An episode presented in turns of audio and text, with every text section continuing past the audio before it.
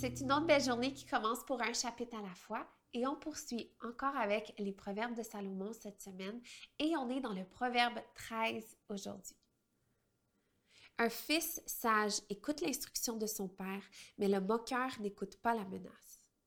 Grâce aux fruits de la bouche, on jouit du bien, mais ce que désirent les traîtres, c'est la violence. Celui qui veille sur sa bouche se garde lui-même, mais celui qui ouvre de grandes lèvres court à sa perte. Le paresseux a des désirs qu'il ne peut satisfaire, tandis que les personnes actives sont comblées.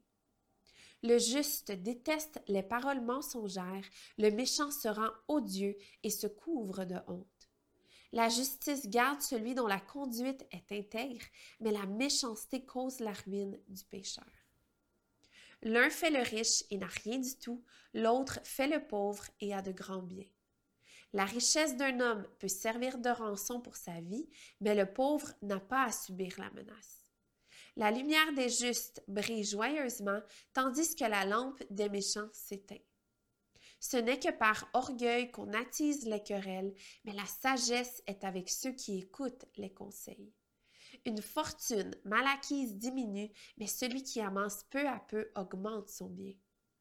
Un espoir différé rend le cœur malade, mais un désir accompli est un arbre de vie.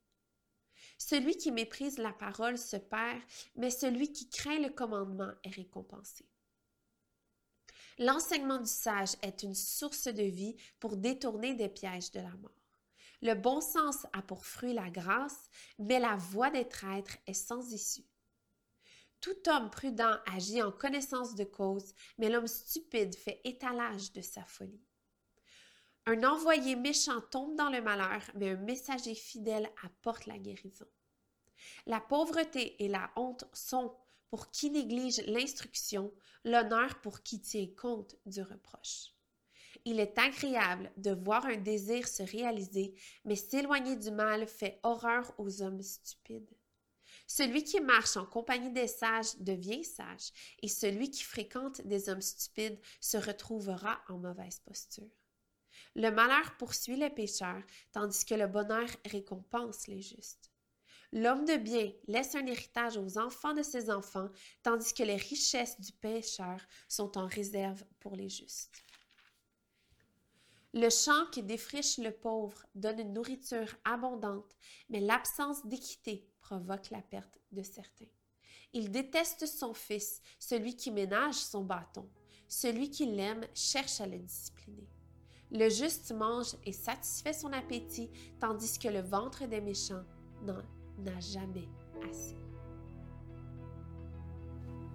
C'était tout pour aujourd'hui. On se dit à demain.